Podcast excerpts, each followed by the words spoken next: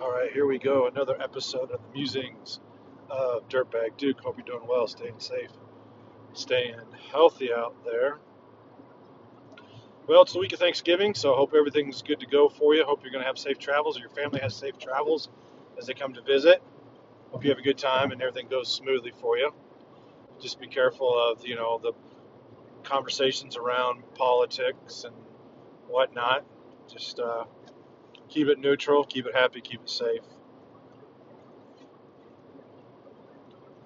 It's also that time of year when we're going to see the kickoff of the Christmas season after Thanksgiving's over. So hopefully, uh, got a chance to get the lights up. I know I've got mine up, got everything set up, and all good to go and ready for the Christmas season. Probably the earliest I've ever put them up. So uh, I got that done. Uh, I think completed uh, part of it two weeks ago, and then last weekend completed it. So, but everything looks good, and uh, we're ready. So as soon as Thanksgiving's over, man, we are running hot for Christmas and the Christmas lights and decorations and whatnot. So, not a whole lot today. I want to keep it light, keep it uh, kind of easy going, more or less. So I'll just uh, close with this one for you today. Uh, basically, just gonna say, just come out and say it right away. Don't do exit interviews. Anytime that you're leaving an employer and you and they ask you to do an interview, exit interview, this don't do it. There's there's really not a lot of upside to it, and the downside to it is um, even greater. So unless you know for 100% sure that they've got a track record of, of following up or taking some kind of action or doing something about it, it's just going to be a complete waste of your time. And it's just, there's no reason to bother. Now, I'll tell you why I say that. So I had worked for an employer, and to me, it was a, a great opportunity, it was a great job. I, I really enjoyed it. And, um, you know, it's just going to be, uh, you know, the next stepping stone for me. And it's something that I've been uh, trying to do, looking forward to doing, practice, you know, trying to um, set myself up for. And so when it finally came there, man, I, I was really happy about it, really appreciative, and just, you know, was doing everything I can to, to take advantage of it. Uh, long story short, a new president comes in and, and just really um, kind of turns things around um, in a negative way and just had a negative impact uh, overall on the organization. And so, um, again, I just keep it to the basics. But uh, so anyway, I decided to leave, and so I was, you know, uh, given an exit interview, and so uh, I, I filled it out, and I was completely factual, completely honest. I didn't, you know, didn't name call, didn't um, say anything that was rude, um, but stayed to the facts and very poignant in the facts and, and my comments. And so, um, but I also had mentioned that I really enjoyed working from the company. I think it was it was a great opportunity for me, you know, and, and just overall felt like it was um, a good organization to work for. Just was having an issue, you know, kind of the direction that the new um, president was taking the company, and so I had expressed my issues and and problems of and the basically the reason why I was leaving and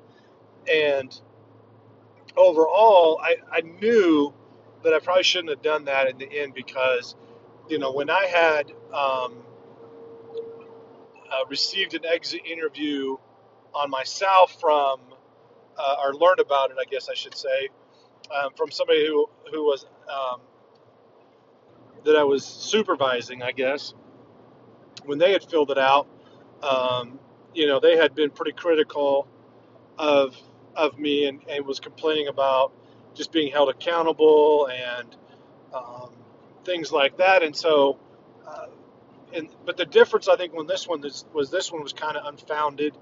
Um, but anyway, I never was approached, never was asked, never questioned about that exit interview. Um, but I think, like I said, the difference was I felt like that mine had been more to the point, but maybe when you know your overall complaint is specific to one person, they're not going to probably do a whole lot about it.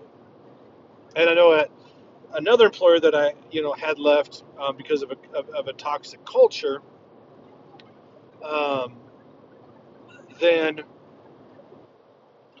I didn't even bother even mention that to all to anybody because I knew for sure they weren't going to do anything about it.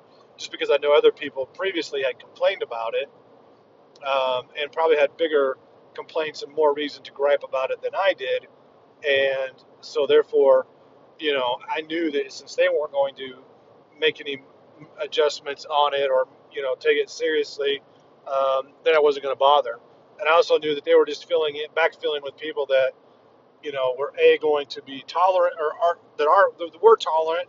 Okay, so they were tolerant of the situation, uh, or they were, you know, weren't affected by it. Didn't didn't see it at the time. So in that case, I knew it it wasn't worth it, um, and I knew it wasn't going to do any good, and and so it didn't bother. But in, in the second situation, that, then yeah, I felt like really that they would take it a little more seriously. They would take it more to heart.